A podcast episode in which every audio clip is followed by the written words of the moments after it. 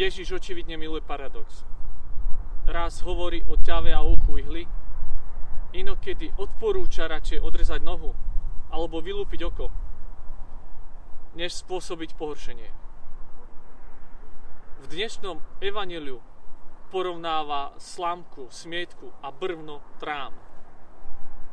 Paradox mu slúži na to, aby vyprovokoval z nás reflexiu.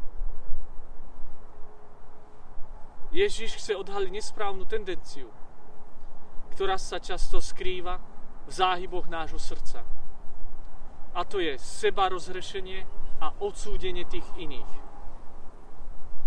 Veľmi ľahko vidíme hriechy druhých, ale ťažko vidíme hriechy vlastné. Grécky mýtus hovorí, že Zeus položil na človeka dve vrecia. Jedno vpredu a druhé vzadu to vpredu je plné chýb tých ostatných. Zatiaľ čo to vzadu obsahuje chyby naše. A tak sa stáva, že vidíme len nedostatky tých druhých. Nie naše. Ale Ježišova úvaha ako vždy siaha vždy hlbšie. Neporovnáva dva trámy a dve slámky vedľa seba, ale náš trám a slámku toho druhého. Hovorí, že každý, kto sa stavia do posudzovania tých druhých a odsudzovania tých druhých, stáva sa nositeľom brvna vo svojom oku a vo svojom srdci. Aj keby to bol človek v súlade so zákonom, či škrupulózny špekulant. Každý, kto však ukazuje prstom na toho druhého a dovolí si ho súdiť, jeho srdce je blokované trámom, brvnom tí, ktorých pápež František nazýva nezmieriteľnými sudcami bratov a sestier, tí upadajú do najväčšieho hriechu.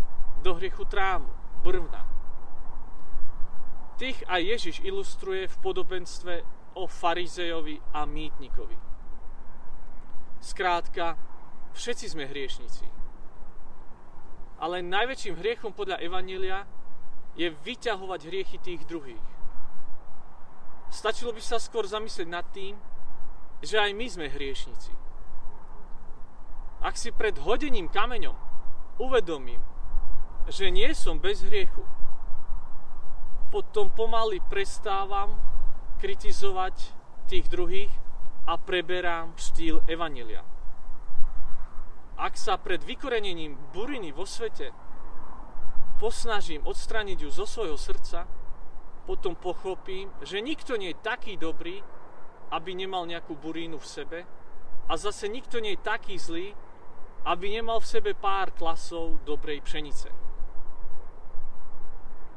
Zmenou môjho vnútra a odstranením trámu z môjho srdca môžem v hĺbke a slobode prispieť k tomu, aby rástol a rozvíjal sa krajší a pokojný svet. Prajem vám všetkým krásne a požehnané chvíle pôstu, ktoré nás čakajú tento týždeň. Pokoj vám.